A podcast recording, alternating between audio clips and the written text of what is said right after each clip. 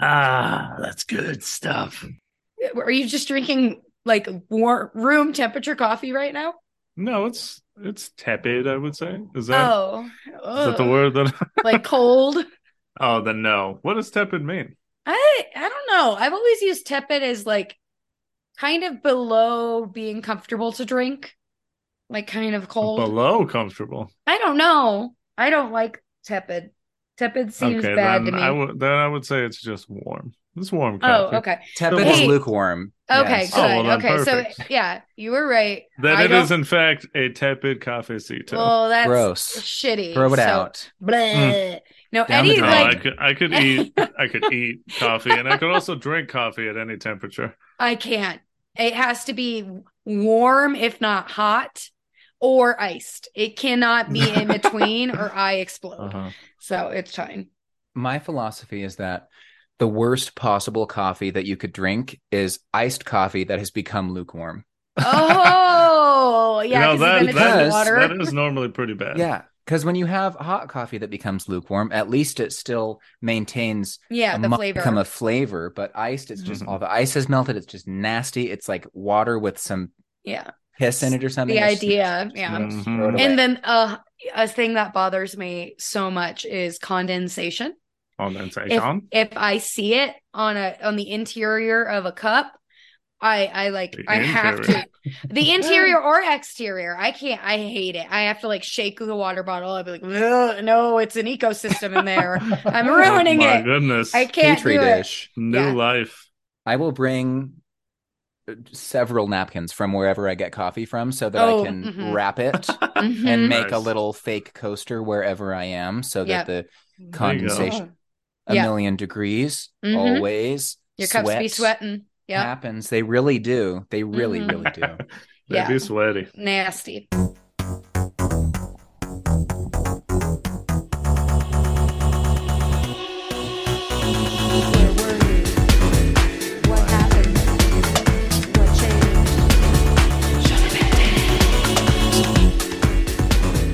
Welcome back once again, everybody, to the Show Dependent Podcast. It's the podcast that exposes our codependent tendencies with the things that we love, how they shaped us into who we are today, and whether or not that relationship has changed.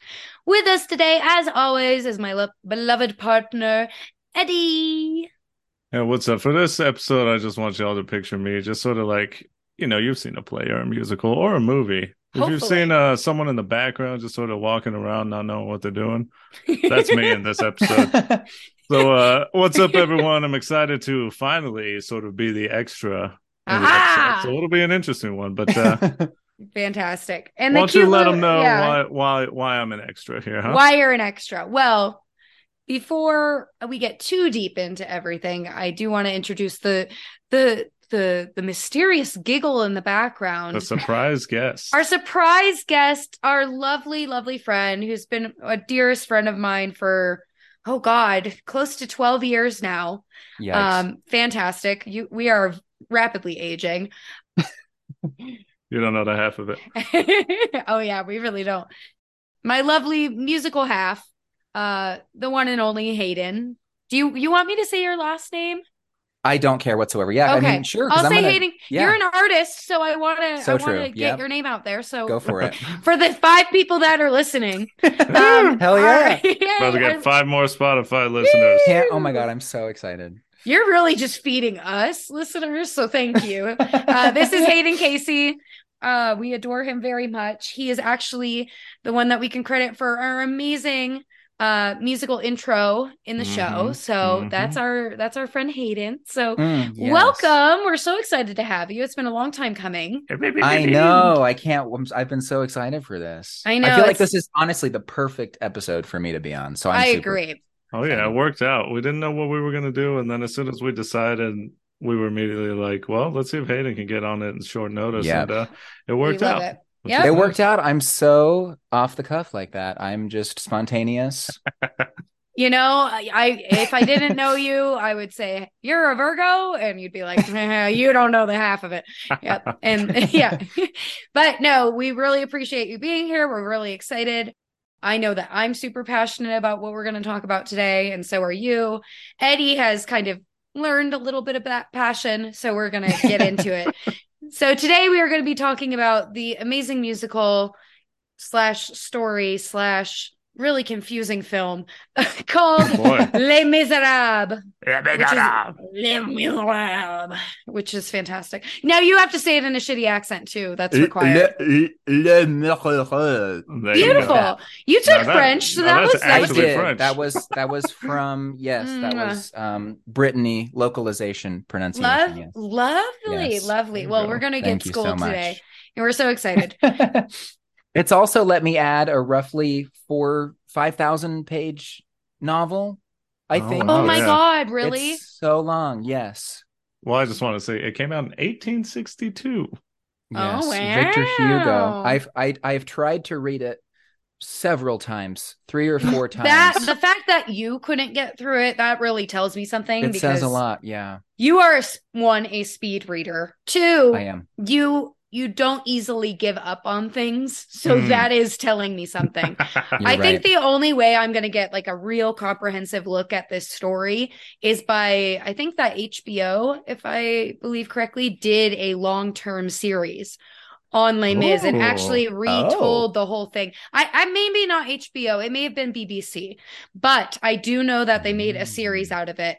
And already, like, I watched one episode on a flight to Cancun or something, I don't know, but I was I was like, oh damn, like this is a lot of insight to these characters already, so mm, nice. I will probably never read it, but it, it's a lovely a lovely uh doorstop, let's say that. So true. I'm sure I have a copy somewhere that uh-huh. has held several doors open for several years. Mm-hmm. We'll continue to do so. Oh yeah, absolutely. Well, I think because this is such a long story to get through, we should probably get it going. So true. It's a meet cute, baby. It's how we met this thing. I'm upset. Now, we know that long-term memory, childhood memories for Eddie, mm-hmm. real rough. Oh, but yeah. recent memory, I got that on lock. And I definitely did not meet this thing until I started dating Kayla. I want to say it was about what, like a year or two in, something like that. Mm-hmm. that Kayla right. got me to like actually, you know, finally... watch, listen to a stage musical, you know, like Broadway and all that. For all those people out there who maybe are wondering, you know, because I, I feel like a lot of people think a certain way about musicals, because I definitely mm-hmm. did. But anyways, finally, like, listen to one. And uh, because as a kid, you know, I liked musicals in the sense of everyone did because of mm-hmm. Disney, you know, yeah. Disney mm-hmm. musicals were like, that's like what musicals were to me. Mm-hmm. As a child, I like somewhat knew about musicals, you know, like Rent, mm-hmm. Cats. Mm-hmm. I like had heard about these, and they were like referencing like cartoons and stuff. But mm-hmm. uh, that's about as far as I went into musicals. I want to say getting older and being able to sort of passively gain knowledge about culturally significant things, culturally relevant things. That's when I heard of other stuff, you know, started seeing like, oh, they made like a Lion King musical. That's interesting. And, and it I was heard... amazing. And I heard about this musical, Les Miserables. But did I ever consider watching or listening to any of them? I'll be honest, I did not. Oh, boo, boo. I don't know, you know, I don't, tisk, I don't know tisk. What it was. It was just like, just judging, I guess. I suppose I was just being a little judgy, being like, well, mm. I don't need all that. I got Hercules hanging out on V H S. That's enough for me. But, uh, you know, in this episode, we'll see how an adult Eddie feels about this, because a young damn. Eddie felt absolutely nothing. Just damn crickets. Oh yeah, her, cold her, heart. Her fault. Hey, I was ignorant. You know, I'll be honest. I had no idea what was going on. I had no idea what I was missing. Mm-hmm. Mm-hmm. So one step above Eddie. Um, I've always been. Like, I've always really enjoyed musical theater. I was drawn to it from a pretty young age. I would say like middle school is really when I became aware of it as a whole. And I think what was really the biggest production probably when I was coming up was probably Wicked. That was like the mm-hmm. thing that was like super popular, but I didn't really have any interest in that. And the way that I found out about Les Mis was, I think it was the end of my junior year. It was like finals week in my choir class. And I think that we were just like trying to kill time We like took our final. It took like ten minutes. And then and then we got to watch the, I believe it was the twenty-fifth anniversary concert of Les Mis. Mm. And so that was like my introduction. I had obviously heard some of the very famous numbers, but overall I didn't like know anything. So not only did I not know anything about Les Mis, I was also like, the French Revolution, I guess, was a thing. Also, students were hella mad, apparently. So true. But the cool thing was we found out a few months later that we were going to get to do this at our high school that Hayden and I went to together. And it turned into my senior year production, which was awesome. And the summer leading into that fall, I got to actually go see Les Mis in San Francisco, which was amazing. Wow. It was really, really fun. I went with our... Um, She actually ended up running tech for our production, and she's now an amazing uh, head carpenter and lead on countless amazing oh, yeah. Broadway productions. So she she really kind of followed her dream, and I'm super proud of her. But it was really cool because we got to go to San Francisco together and watch that production. And from that moment on, I was just like committed. I was like, I need to be part of this show, even if it's not a lead. I want to do this because this is an amazing story. It made me cry, and it's just so inspirational. I can't wait to talk about it, and I love listening to it and singing it to this day. And that leads us to you, Hayden. Yes. Me, the thing. Okay, so I have the worst memory in history, which I'm sure you know by now, based uh-huh. on the fact that I'm like, what? So you were just talking about our final exams in choir. Yeah. Which I had forgotten all about. And now I'm like, oh, yeah, they were like these ten minute, like, you know, bogus. Yeah. Pretend. Mm-hmm. Nice. You know, it was quote unquote. Yeah. We had our, the concert was really our final, but they yeah. had to like have something on paper to of like course, prove to whatever. Yeah. Mm-hmm. Which is to say, you brought back a whole heap of memories that I hadn't had prior to you saying that. So I think I honestly think my exposure to it was very similar to yours. Yeah. I had a very Eddie-like relationship with mm. musicals as a child. Nice. Um, you know, I loved my I loved my Disney movie. I loved my mm-hmm. songs in a Disney film. Um, but the concept of a live musical was something that honestly I thought was kind of corny. Oh yeah, I was it like, is. Oh, this, you know, French? And it is corny, but you have it to is. you have to get uh, used to the camp, the campiness uh-huh. of it. You got to embrace then, it. And I think it was being in one that, mm-hmm. that helped me realize how powerful it was, because prior to that, uh, the first one that I was in, I wasn't our freshman year of high school, or my freshman year of high school, we did Hairspray. Right. Mm. And I was not in that. Yeah. But I watched it. Uh-huh. And I yeah. was like, this is cute. You know, it's kind of it funny, was fun. Whatever.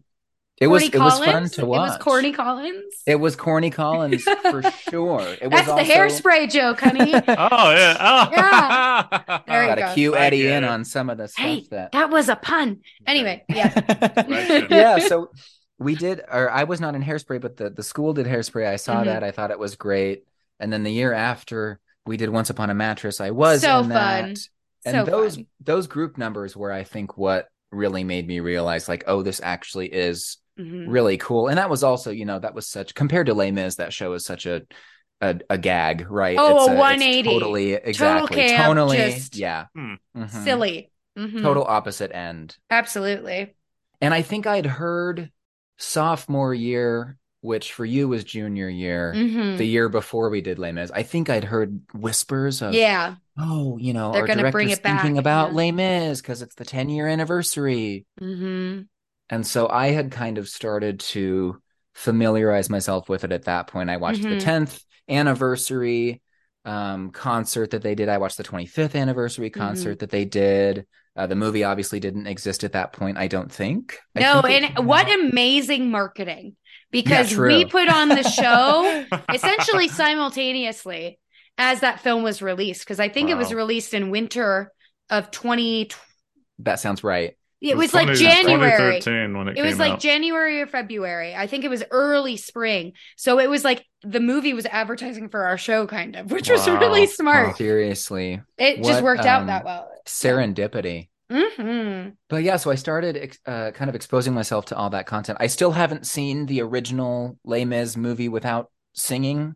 Yeah, and that starred that stars um, Liam Neeson, correct? Yes, he yeah. is. Yes, you're, you're right. Mm-hmm. Yep. I, he... I have seen it. It was sad. Huh. It was, I, I'm sure it was, it was. I believe Les Miserables. It. it was very. You need the songs to keep you. Does pushing. That mean the Miserables? I don't, think, this, I don't think it's going to be yes. fun.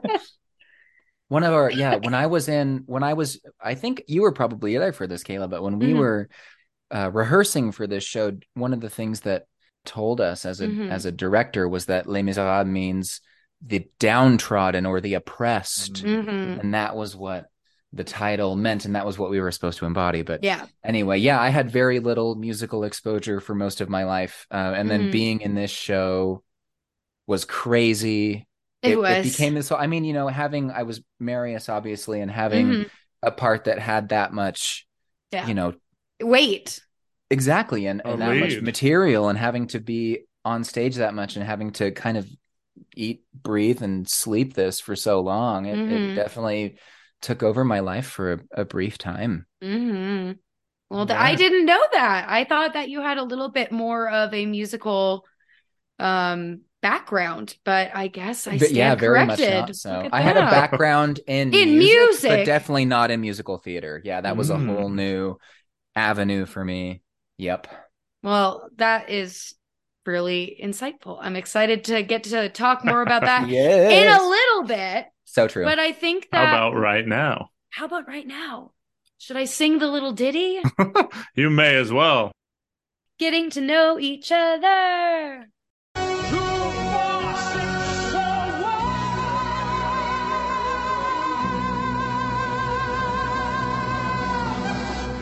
Look down, look down, your life's a fucking hole. I don't know. It's just awful. Just, yeah, it's just shit. Bad news. You're not wrong though. You're no. so you're so wrong.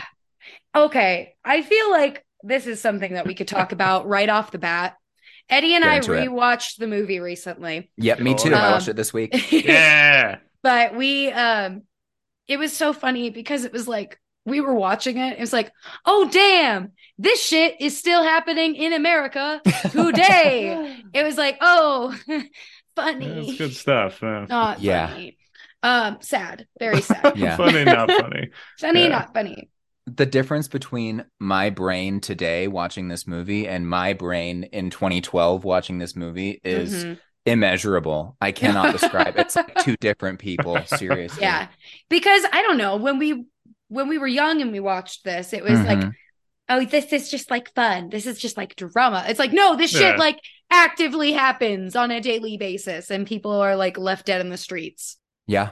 Oh, you're poor? Well, sucks to be you. Why don't I just mm-hmm. uh, step on your body as I walk myself over to uh, just indulge myself in all the food I could ever enjoy. Meanwhile, mm-hmm. I'm Got, just gotta keep gotta keep my shoes clean. Can't get any mm-hmm. mud on my on my new boots. Yep. Oh, yeah. Yep, yep. Yeah, you know, students being oppressed and wanting to, you know, have a little bit something different for themselves in the country mm-hmm. they live in. You know, doesn't seem too very far off, especially given recent events, which. You know, it is called Les Mis. It's a very sad mm-hmm. thing we're covering. I don't know if we want to get too sad into the reality, mm-hmm. but, you know, when we talk about the songs later, I definitely many times watching the movie and when, you know, I hear or saw your performances, a lot of times, you know, I got chills just thinking about like the connections that go on mm-hmm. to today. I mean, how powerful mm-hmm. is that message of like wanting to change things for the better, you know, mm-hmm. wanting to get a world that's better for not only yourself, but everyone else. So, yep. I mean, you know, that's something I didn't know as a kid, but we'll get into it later. Just the power of the songs and musicals, mm-hmm. I think are insane, for sure. Especially this one. So, yep. I think that a, a good place for us to get kind of started in this conversation would be the convoluted bullshit that is like how the fuck this story became a musical, which which is really weird. From my, my limited knowledge, what I understand is the text was kind of picked up by a a British theater company, hmm. and they adapted it and put it to to song, and they are not French. So they sang it with British accents. And so now we just hear the production in a British accent, even though it's French. it's, mm. I'm pretty sure that's what occurred. because, you know, we're sitting here watching or singing it and nobody's doing a French accent. And if they are, it sounds kind of odd. And if you're saying a French word, it's not really French because you're saying the French word with a British accent. So mm-hmm. it's just, yep. What was that like to, did they ever talk to you about like pronunciation? Because it was never like, I didn't have to say anything French because I was just like, I'm no. an old hag. I'm really sad. Oh, I'm a whore. That's the end. Mm-hmm. Um, and you like, ate that stage up, let me thank say. Thank you. Or number you did one. What you had to be done. Numero uno. Mm-hmm. So um, previously aforementioned horrible memory, but I do think I remember, I either remember or I'm, you know, fabricating memory. But Love I it. think I remember having a discussion with our director about how to pronounce my name, because at one point I have to say oh. Marius Pontmercy, which is a very mm-hmm. French name. That's French yeah. as hell, right? um, and I was, as somebody who was taking French in high school, I had a decent understanding of how yeah. to pronounce French words. Um, and I think the the decision that we came to was that I should pronounce it Britishly so that it could be digested yeah. Yeah. more mm. easily by our audience. Yeah. That's so weird. And also it might seem kind of hammy if I just suddenly yeah that's like, true never use Pontmercy, you know what I mean, like it's just it's, it's like it's like gimmicky if I just would you like Hamilton? A baguette what is this oh my baguette god baguette oh. you know, it's, it's very um it, it did seem kind of gimmicky to just kind of yeah. like have this sudden pivot, so I think we decided to just yeah. stay in the realm of, you know, mm-hmm. British yeah. um you, you didn't want to code colonialism for no reason. Yeah. yeah. No. It's kind of like when people are talking, you know, and then, uh, you know, I won't say white people are talking. Hey. And all of, a, all of a sudden they say something in Spanish, but hit it with like the hard accent. It's like, you don't need to do that. And I would like to get the. You don't have to say guacamole. Frijoles, por favor. Like you could have just said, get the beans. You know, it's yeah, fine. We're at, we're at Chipotle. Yeah. All right. Yeah. We don't need all that. We don't need to be doing that. We don't need get, all that. Get yeah. the carne asada. Mm-hmm. Oh my gosh. So accents aside, I mean, it's weird, but necessary. Like it's you funky. said, it's weird. It's weird. Mm-hmm. Another, but the thing they did to counteract the choice of just, you know, this French ass film or story. Mm-hmm. No, make it British. It's British. um, no, but what they got right was, oh my God, the theme, the theming of the music. And mm-hmm. how many through lines and how they weave mm-hmm. stories together by repeating melodies or echoing oh. melodies and oh. intertwining it with characters. Every character mm. kind of has like a theme that follows them. Right. It's like, mm, uh, beautiful. It's so nice. I agree. And I will say I had the distinct pleasure of realizing a lot of that mm-hmm. when we got together recently for the, I suppose, twentieth anniversary of the O G O G production of yeah. the show. I, of course, recognized that there were kind of parallels and, and re- yeah. recurring motifs throughout the show, but hearing it all together like this. Yeah. And I think also the other thing about it is that I was on stage the whole time. Yeah. When I, mm-hmm. when I was in the show, when we mm-hmm. were in the show in high school, I was on stage when I needed to be on stage, and then otherwise I was getting changed or I was getting yeah. You're fucking around in the or... back, like yeah, exactly. You You're know, like, flirting with people, whatever. Love you know? It. Hey, so that's yeah. that's what the theater is for. You're um, so right. That's why we do it. Discovering no, yourself. That's so true, though. In a dark and... backstage space.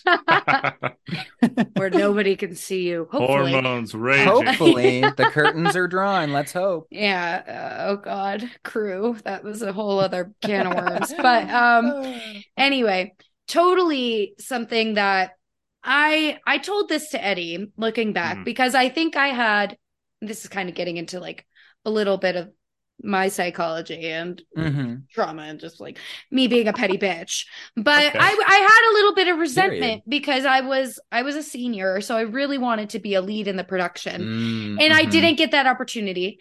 But wow. in hindsight, and when we got to do this um, reunion a few weeks ago together, I was so grateful, because I think that was really a blessing for me, because mm. I was like flunking math. Oh boy! I almost did not graduate because I was doing so poorly in math, So mm-hmm. had I been in a lead, I don't think I, I would have skated by. But also, mm-hmm. I got to be a part of the show, like, for the whole thing. Mm-hmm. So from beginning to end, I mean, I was pretty much, if there were background characters, I was there for the most part. So it was really fun because I got to embody different kinds of characters and take on different perspectives. And I got to really enjoy a lot of the music. And I got to root for you guys backstage too, because mm-hmm. we got to see you on monitors and mm. listen. And if it was, you know, it was just really cool that we got to experience it all together. I think you were able to bring so much personality and so many different personalities mm-hmm. as a result of being a member of that supporting cast, whereas yeah. if you had been a lead, you know, you get one character yeah, and you get one true. type and you stick to it. And mm-hmm. instead we got like the vivacity of Kayla and all of these different faculties. Damn. Oh, um, Hayden, I'm blushing. Stop. Oh my gosh. Well, thank you. And also to say, luckily, by the time you got to college, your math career skyrocketed. So oh, yeah. I definitely didn't flunk math. The Mathematician. Following... No, no, no. Kayla. Of course not. No, not in a million years. It is a fun thing, you know, seeing people in the background. That's a fun thing to see, like what choices they make and what mm-hmm. character, what, oh, acting, what acting they do without saying anything, you know? Mm-hmm. I'll reference just Hamilton, you know. You, since that's widely available on like Disney Plus, watching that and seeing the people in the background, like everyone is doing something. And a lot of times it is important, you know, mm-hmm. even though it kind of doesn't feel that way. It's important to sell it, to oh, stay yeah. in kayfabe. And like, mm-hmm. you know, you look in the background and like, wow, that person is acting and mm-hmm. we can barely see him. Fantastic. But to sort of get back to the music here. Yeah, the music part. Being introduced to like stage musicals and all that and like, like capital M musicals yeah definitely brought about or opened up in me things that like I always knew I liked about music, but like I saw them in musicals, and when I learned that they're like actual like things that happen mm-hmm. all the time, I was like, oh, that's what that is, that's why I like that so much.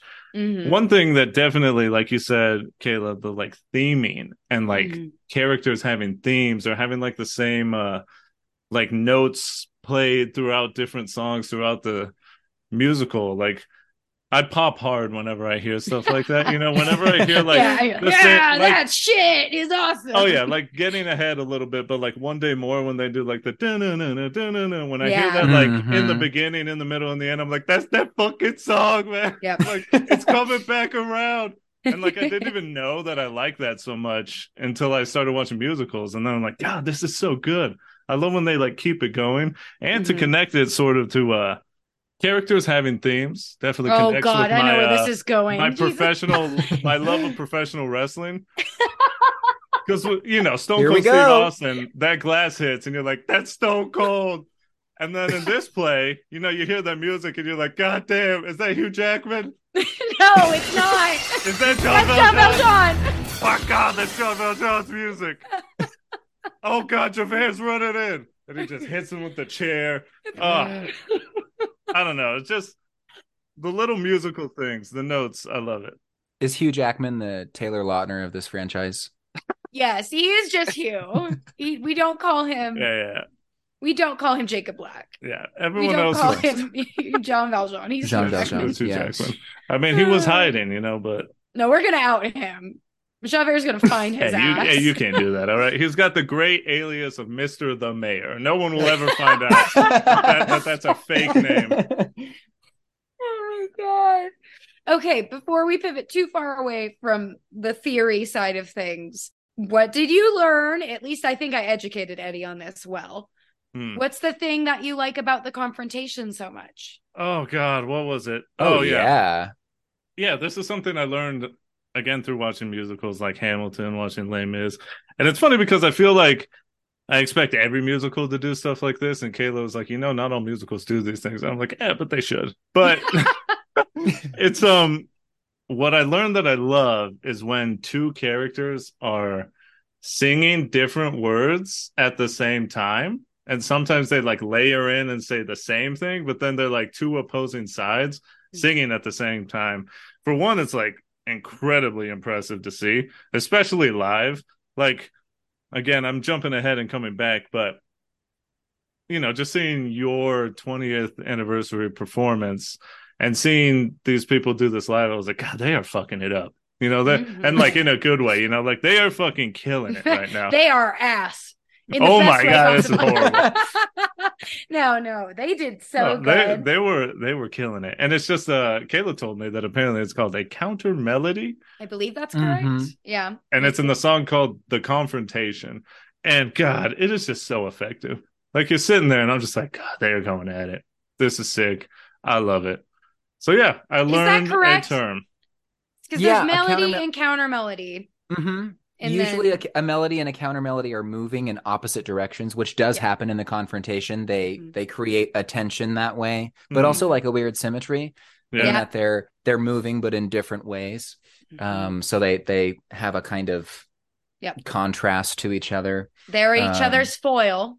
We're so true. Literary as characters, term. As melodies, yep. as whatever you want to call it. Mm-hmm. Um, I, I, I also, I think that's really like powerfully done in this show. And then also there's that moment at the end. I think for me, the craziest one is at the end of One Day More when mm. me and Cosette are having our little moment where, or mm-hmm. I guess, you know, I'm not the only Marius in the world, but Marius and Cosette. No, it's no, no, you. No, it's right. only you, dear. It's mm. only okay, you, Hayden. You. Okay. You can say it, but I can't say it. Okay. So Marius and Cosette are having their little moment. Eponine is having her sob story moment. The Thenardis uh-huh. are having oh, their funny moment. Valjean is, and Javert are having uh, their um, conflict moment. And it's yeah. just all of these voices are having their own little schizophrenic moment at the same yeah. time. It's phenomenal. I yeah. it just it is crazy. It moves me. I love it. Oh, oh it and, feels... Oh. I was just going to say, it feels like so... Like, I'm getting chills just thinking about it, because that's like... obviously, I love the confrontation. That's two people going at it at the same time. But having, like, all the leads... seeing different parts, and again it kind of goes back to all of them having their own like theme, their own melody, their own like reason to be, and mm-hmm. having all those things layer upon each other. It's just like, and then when they all come together with the whole cast, mm-hmm. I'm just like, woo! When I heard that for the first time, like as an adult, I was like, what have I been missing my whole life? Like this, this you're is, like god damn this is god damn yeah oh it's just like so powerful, because it's just ah uh, and I just found out that I love when people sing at the same time, but say different things. mm-hmm. And the crazy part is that it doesn't just sound like noise. No, like yeah. it sounds good with all of these different things going at once. I don't know how it's in so the crazy. Hell they do that, but it's I so don't cool. know. Like, to be a composer and be able to like, like from a literary standpoint, because not only Hayden are you a musician, you're also mm. an aspiring author. Like True. To have the forethought to think of how these characters will be connected and intertwine and affect one another on a large scale. And then to be able to apply that to music and make it yep. sound cohesive. And not only that, but gorgeous. Mm. And so like hopeful and like, I don't know, at the end of the first act, which ends with One Day More, you are just like so invigorated and like in awe of just everything. And then you get a whole other second half and you're like, God damn. More? And then you're like, oh, I wish I would have stopped at the first half. Oh. Now I'm just really sad. Wow. Not, not. It's kind of like Into the Woods in that way, where they both have that, that like, it's yay, it's good, and then it's really bad. Mm-hmm. Um, it's but like, well, the cast is uh, a quarter of the size now. Yeah. Um, Spoiler alert. Died. That's not grand. Not quite. Pivoting back to the songs, we got to talk about like the iconic ones. Oh, oh yeah. The ones that the song, you know, this production is known for. I mean, we already said One Day More, which I think like was really, at least in my, to my knowledge, was only, this is stupid, but it was like only really popularized recently because of an episode of Carpool Karaoke where they had really? a bunch, yeah, they had a bunch of Broadway artists in the same car. And oh, they were yeah. just like having shits and giggles. And they're like, you know what we should do? We should do One Day More. And it was amazing. I highly recommend That's you look really it up good. on YouTube. Mm. It's really good. It gives me chills every time. Oh my God. Very, yeah. That's very the good. Opposite of stupid. That's insane. Well, just Carpool Karaoke is like, oh, James Corden. Oh my God. James Corden. Shut the okay, fuck up. Get them. Um, kind of cringe. I don't know, what, I don't know so what that good. means, but I like it. Anyway, fantastic. Oh my God. I dreamed a dream. I mean, mm. uh, Uh, It really is. Ugh. Like, you know, some songs move you and you don't even really understand why. Mm-hmm. I Dreamed a Dream is definitely like a song where the first time I heard it, I was like, God, I am feeling something. I know nothing of this musical, know nothing yeah, of this I character. I have no context. But man, oh man, this is a rough one. Mm-hmm. It's a gorgeous song. What were you going to say about key changes, Hayden? Oh my God, yeah. Oh my God. Okay, are we ready for this? I guess we're ready for this. I guess we're I'm ready. I'm, I'm ready for this ready nerd for, shit. For a key change. Oh, Christ change. Almighty. So I had I had had an appreciation for key changes my whole life as a fan of, you know, top forty radio, pop music. They were yeah. used very yeah. effectively. Oh, yeah. Manipulate those emotions. So true. Yes. Mm-hmm. In whatever way you can, however artificial, it doesn't matter. But I think it was this show that made me realize like how when they work in tandem with so many other things, like the lyrics are escalating in intensity and the music mm. is escalating in intensity. And there's um the the the vocal performance is escalating in intensity across the run of the song, and that the key changes alongside that, it's just like this cloud parting incredible mm-hmm. experience. Mm-hmm. And that was another thing that I really realized at this reunion show that we just yeah. had, because one thing that's different for me, I think, than for you is that I prior to that show had not thought about this musical for probably eight or nine years. Mm. I had you really long... you're like shut it down. Mm-hmm. I was like, all right, this, like that was fun. This was a nice little relic of my past. I'm, mm-hmm. you know, on to other things. Like, you know, no shade. Yeah, no, yeah, no absolutely. Offense. I love the no. show, but it just, you know, I, I was, I don't know. It was just like it well, was then, and then you, you ate and slept and breathed it for way too long. So true. Yeah. I mean, it was like seriously seven months mm-hmm. of pretty much all that because. Yep. Because I remember, oh God, I'm going to out myself. But I remember when we figured out, we figured out we were doing the production, I'd go over to your house and we'd sing and practice mm-hmm. together for for auditions. Oh, that was so, so fun. Including nice. Pre-audition through yep. the end of the production, it was probably close to seven months. Totally. It, it was a very long time. And you were yep. a lead and you, you sang your fucking voice out and it was yeah. hard. It was a lot, yeah. And I then after this show, it was yep. it was the next show, and then it was there weren't yep. any shows after that. But I, you know, I went on to I went to college, and I was in vocal oh, ensembles at the college. Yeah. And I, yep. You know, I had it was it was one thing after another, and I mm-hmm. didn't.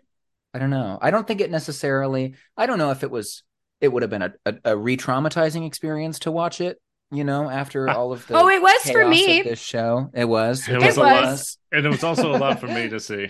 We didn't make it to the first half. We got like forty minutes in, and I was like, wow. "I'm not drunk enough for this." Yeah, it was a lot. You know, it was really I, painful. I believe it though. Yeah. We should have you over, and we could like drink oh, a Borg yeah. or something. a Borg, a Borg, Borg. Yeah, anyway, I just want to quickly add, you know, just.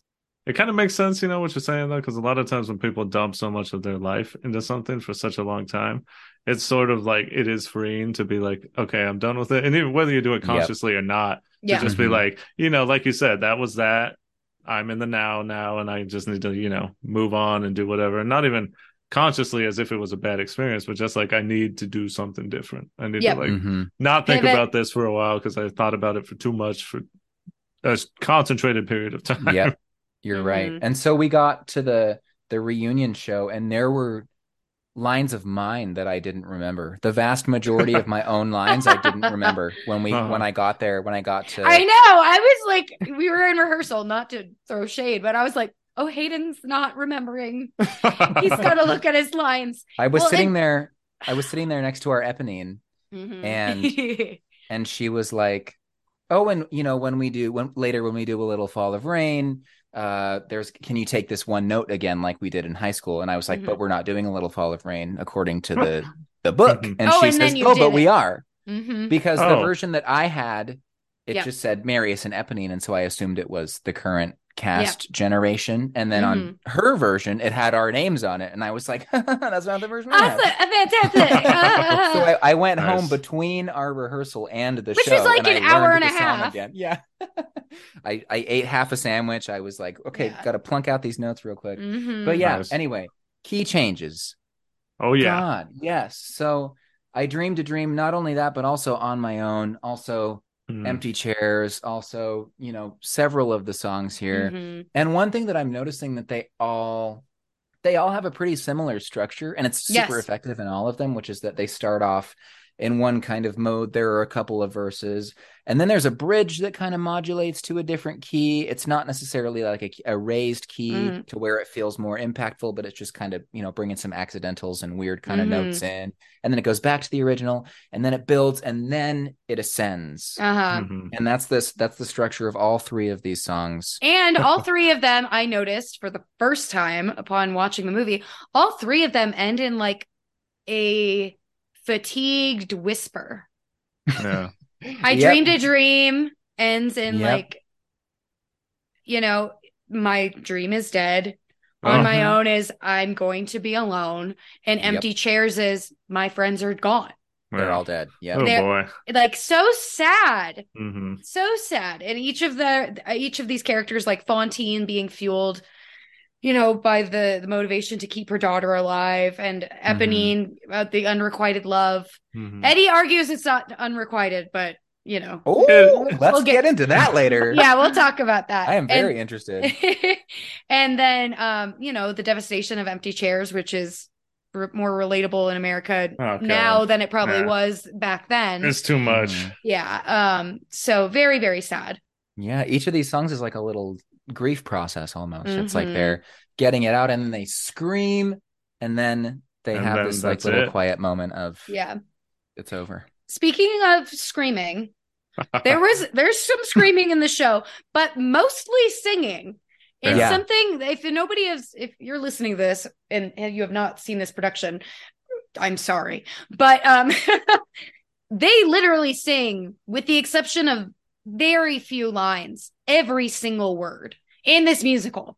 Everything is sung, yeah. which is daunting. And no wonder you didn't remember your lines, because you just kind of repeat melody with new words. And how mm-hmm. hard is that? I mean, within the context, sure, you can kind of fill in the blanks. But if you're just like, oh, what do you sing here? Um, well, I know it goes like this, but the exact yep. words are kind of eh. Yeah, um, you're right. Exactly. Crazy.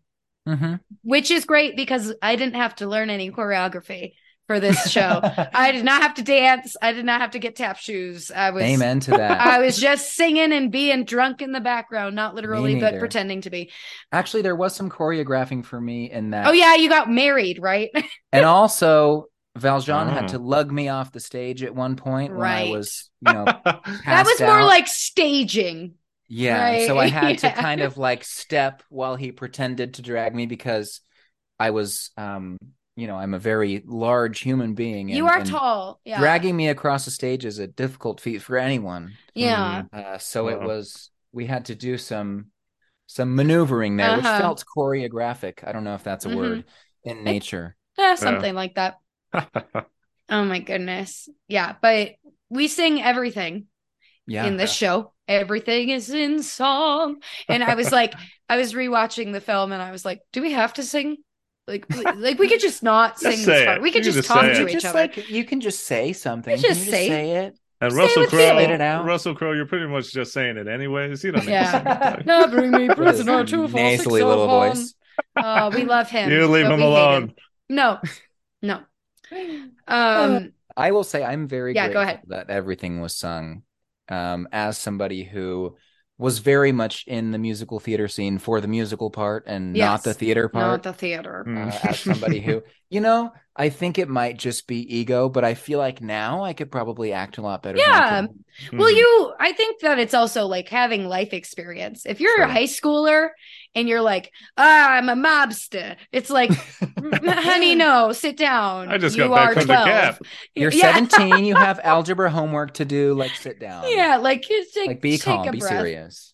Yeah. So I was really grateful that everything was sung, because it is a lot easier to, to act while you're singing instead yeah. of speaking. Mm. Well, and um, putting intonation, yeah, putting intonation into holding a note, or, you know, yeah. putting a certain a certain mm. twist on something is a lot easier than having to show it with your face or your body. Not that mm-hmm. you didn't do this. This. A lot. Oh, my moment. Nice. Your moment. Nobody could see what I just did, no but it was a it, hand but... motion yeah. that Hayden did like every single time. And then it became he was on stage. The that was the bit. The that show. was the bit. It was the bit. Yeah. It fantastic. was fantastic. We're we're coming to the end of this section, I think. But we have to talk about the drama, which is just so like dramatic. This entire show. Nobody can live a normal life. Nobody can be happy. Um, no. Everything has to be awful and sad. I mean, what's the name of it, you know? Les Misérables. It ain't um, the happies. No. And it, I think this is also a fun point to bring up for people who don't know. Victor Hugo, the author of Les Mis, was also the author of The Hunchback of Notre Dame. Oh, yeah. I forget so, about that all the time. So Me we too. see very similar kind of themes of seeing something that Victor Hugo likes to point out a lot is um, the pious nature mm. of religion and, and, you know, the the hypocrisy, which can lie in those in mm. power, especially in a religious state, which we see a lot, that, a lot in Hunchback. Hellfire. But, hellfire. Oh, yeah. Oh, my God. Talk about another banger. Um, but they another, don't stop. They really don't. Another amazing thing that this story does is actually have a positive light on religion and like mm, good yeah. it can do for people, mm-hmm. which I am personally tainted against for a number of reasons that I've discussed on the show previously. So you could go listen to those where I rant yeah. about that. But um, it definitely adds to the drama of the show when you have so many miserable people, so many people going through so much hardship, mm-hmm. and still at the end of the end of the at the end of the day you have at the end of the um, day. But at the end of the day, you have people that become heroes in their own right, despite mm-hmm. their circumstance, who choose love and who choose to lift each other up. Rather than pushing others down. Like Jean Valjean, I mean, he is an amazing ass character. Eddie has issues with some of the choices he makes. He's like, that's a stupid decision. Save your skin. But um, don't put my sins yeah. onto this man, all right? Because he, yeah. he, is a, he is a good guy. He's a great guy. He's an amazing protagonist. He does things that I think a lot of people are not brave enough to do. Huh. Everybody... Even even our villains are commendable in their own right.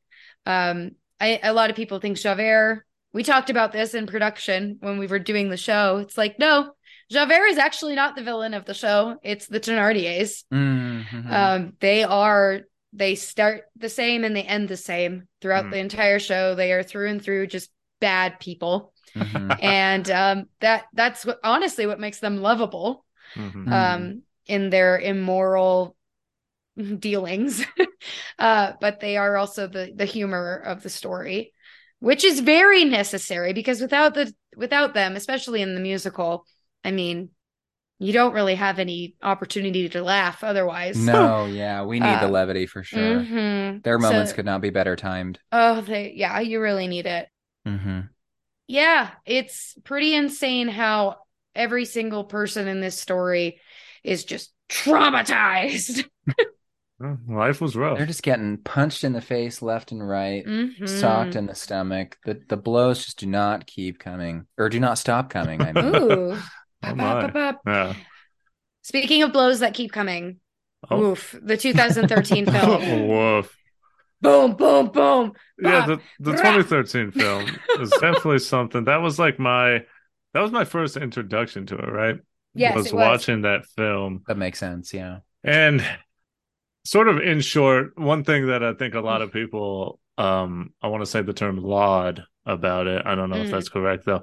Is the fact that they uh, they sang the songs live when they were filming it, and that was one hundred percent the wrong choice because it's like very hard to hear them sometimes over like the instruments and the sound effects. Their song, you know, it just doesn't seem as powerful when you have someone singing and they're like two stories down. When it just sound better if you just layered the song over everything, you know. But other than that, sort of getting into the film a little bit, I think it is interesting that Kayla's note here is Hugh Jackman, he plays Jean Valjean, the main character, right? He's mm. like, he's the reason for the season. He's why you watch and listen. Um, he early on, you know, he's lived a hard life. He did a little crime, but was it really a crime? You know, a little crime. Well, is this just a little crime to help someone in need, help someone in his family in need? Mm-hmm. I think, Kayla, you make a great point, because we realized it when we rewatched it, was that the priest at the beginning yeah. is kind of like exactly what holiness should be. He's yeah. like the perfect picture of what I think religion should be. Mm-hmm. Mm-hmm. And that he's just like so giving and so forgiving. And he just like wants to do something for a total stranger with just the inkling of a possibility that he will live a better life because of it. So it's very beautiful to see at the beginning of this, and they do a really good job in the film of this guy just being like, wow, what a guy, you know, mm-hmm. just what a good person. yeah. And Hugh mm-hmm. Jackman is doing some great acting, and it's just like, oh man, I need to turn my life around. He's so like, I think, it's a, I think it's a really good start, other than Russell Crowe singing, but that's a whole other thing. are, are you talking about, are you talking about the bishop? Are you talking about? Yes, the bishop. Yeah, Col- yeah, yeah. Colm Wilkinson. Yeah. Do you know who that is?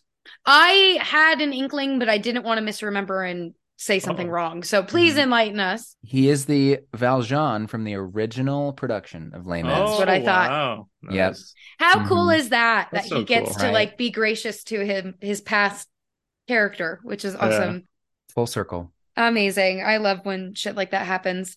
And another parallel that we could bring up really briefly is Anne Hathaway getting to play her mother's character. Um, Which is awesome. Yeah. Wait, I'm sorry. I'm sorry. What? If I if I was provided with correct information many years ago, uh, and I recall correctly, big asterisk on this one, guys. But I'm pretty sure Anne Hathaway's mother played Fontaine on Broadway.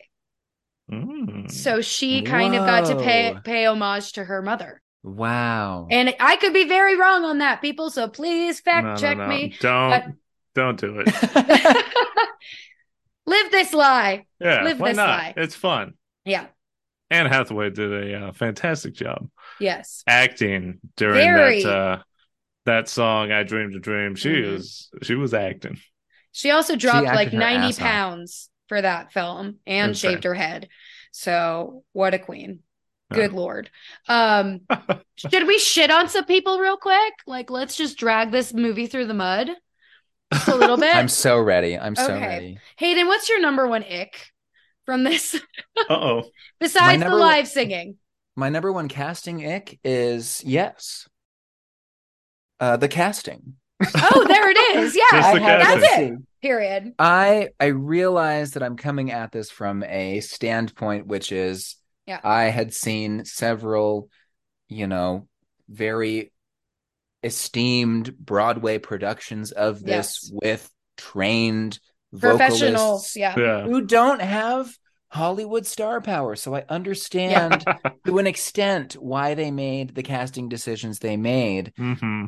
Um, but yeah, yeah. um, what I what yeah, honest. Ugh. I think that I think Javert is my number one ick. I think Russell Crowe is my number one ick. If I had to, if I had to rank my icks, I would say his is probably the largest. Yeah. Um, but it does. My list does not end there, is what I will say. Fantastic. Oh, um. Yeah. I I think Amanda does a good job as Cosette. I think she kind of, but that's probably just me being a petty bitch because I hate Sopranos. Oh um, yeah, I just don't like them. Get her out. So I'm like, oh, I liked her in Mama Mia. I'll let it slide. Mm-hmm. Here we go again. It's fine. Here we go again. Um, she she was fine, but I mean the the best bo- vocal performances, in my opinion, were probably. Um, Eponine, because oh, yeah. she was the she was the Broadway actor, right? Yep. Mm-hmm. That that they kept her. She had Correct. the chops. They said, "Fuck off, everybody else." That's my favorite but, decision they made. Yeah, and she kills it, and she sings mm-hmm. it live because, like, oh my god, it's like she does that every fucking night. Yeah. You yeah. should just let people do that. She knows what to do. Oh my Imagine. god! Imagine. Uh, imagine. yeah, yeah. Can we shit on the vibrato that Hugh Jackman just will never turn no, off? No, no, no. It's ridiculous. My breath. Bring him home.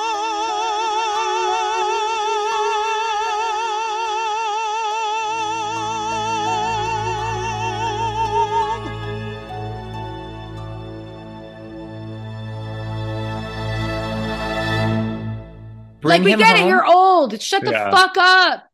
When uh, Bring Him Home happened, when I rewatched this movie, I so was crying from laughing is what oh, happened. So I no. lost my absolute shit. And the thing is, it was oh. in such contrast from the beautiful rendition that we heard at our reunion concert. Oh, yeah, I know. He killed it. You, he killed it. You get home and you watch this and it's just... Oh my God. yeah, well, the reunion so performance was so night and day to like yeah. Hugh. Oh, yeah.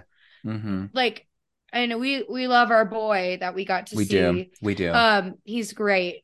An amazing talent. Comes from an amazing family. Like, no wonder, right? Mm-hmm. He's just, he's Seriously. the offspring of, you know, Brilliance. demigods, in my opinion. Sure. I mean, um, yeah, you're not wrong. They're fantastic. Yeah. But he would, he just had like this solemn, very like humble performance, mm-hmm. but it was powerful and kind of demanding in the way that that song needs to be, because mm-hmm. for those who don't know, the song is about a man essentially pleading for the life of this young boy, essentially. Mm-hmm. I mean, he's like, what, seventeen, eighteen? Yeah, somewhere. He's young. Um, mm-hmm. to make it through war mm-hmm. and go home to his daughter to let him continue on living. And mm-hmm. having his life in exchange.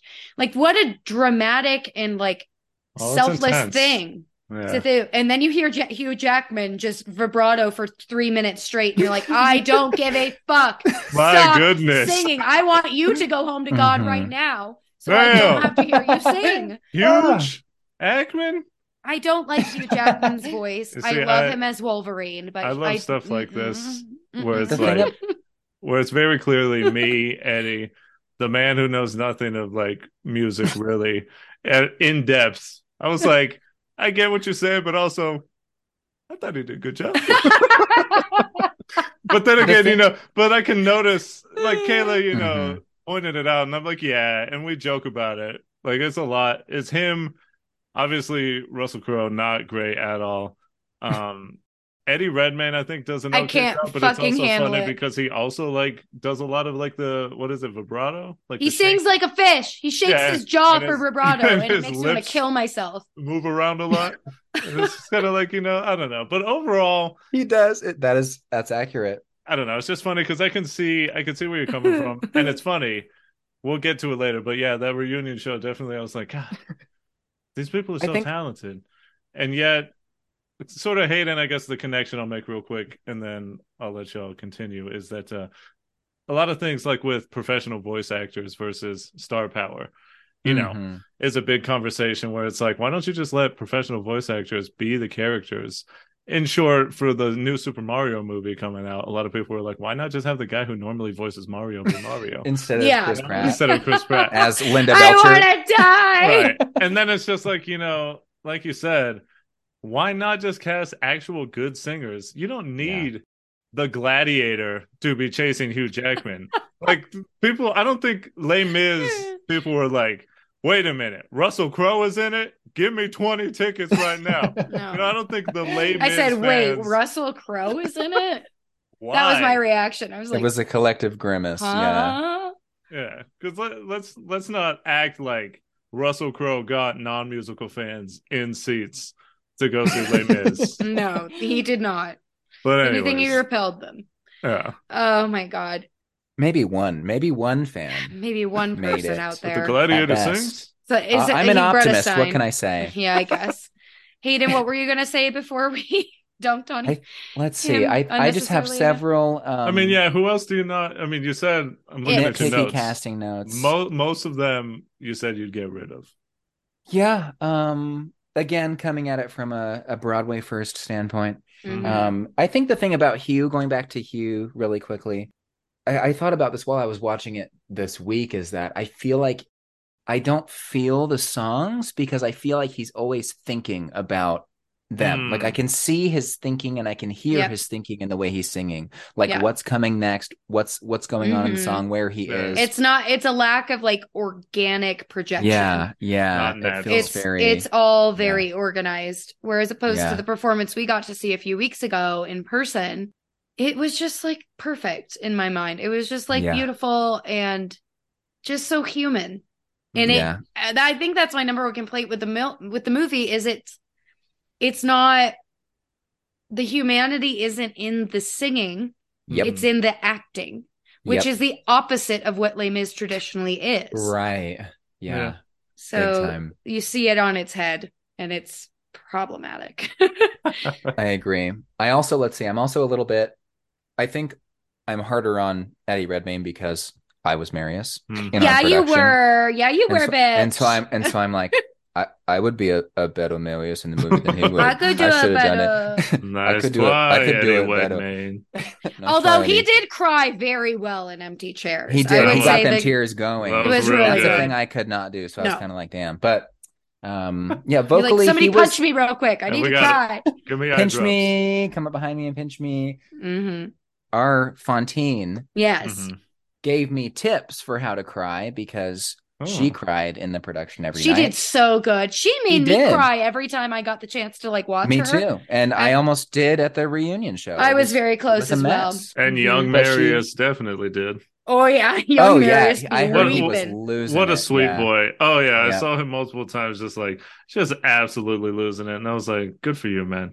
I love it. This I is what masculinity looks like. Crying at the arts. Let it yeah. out, my dude. You can feel a feeling. It's okay. You have a heart in your feelings. body, and it can it can have things that you can express. Mm-hmm. Um, but what our Fontaine told me was that if you keep your eyes open, they will naturally water, and that will help mm-hmm. you.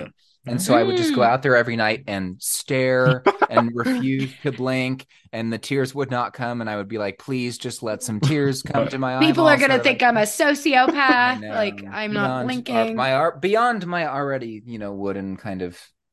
You were a bit stiff. Factually, you would definitely be yes, better now. You know, I was a bit stiff.